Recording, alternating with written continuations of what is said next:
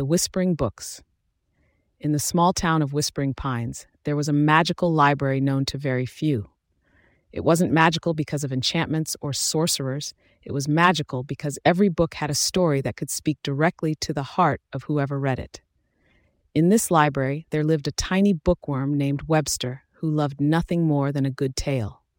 One quiet morning, Webster was awakened by a peculiar sound. It was the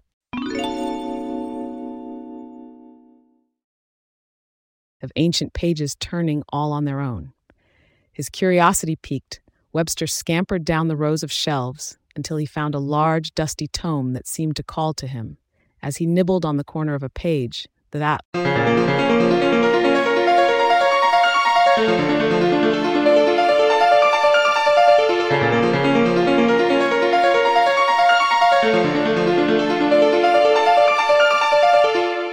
of a faraway land began to fill the air. With each munch, the music grew louder, and vibrant images popped out from the book, revealing a hidden world within its pages. Webster found himself in an adventure story, with knights bravely trotting on their hair.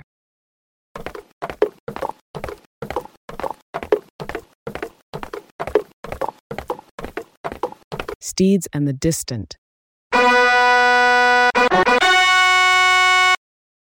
Creaking as it lowered. His eyes widened with delight as he explored castles, danced in royal feasts where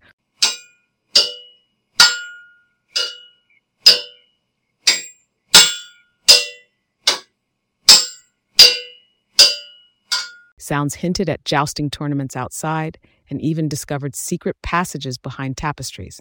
But soon the sky darkened, bringing an unexpected twist. The sound of a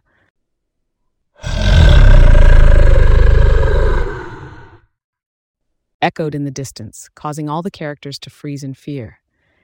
Yet Webster, small and brave, decided he would help the kingdom. He crawled through the pages, up to the dragon's lair, and learned that the dragon was not mean, it was just lonely. Webster promised to visit the dragon often and tell its stories from the other books.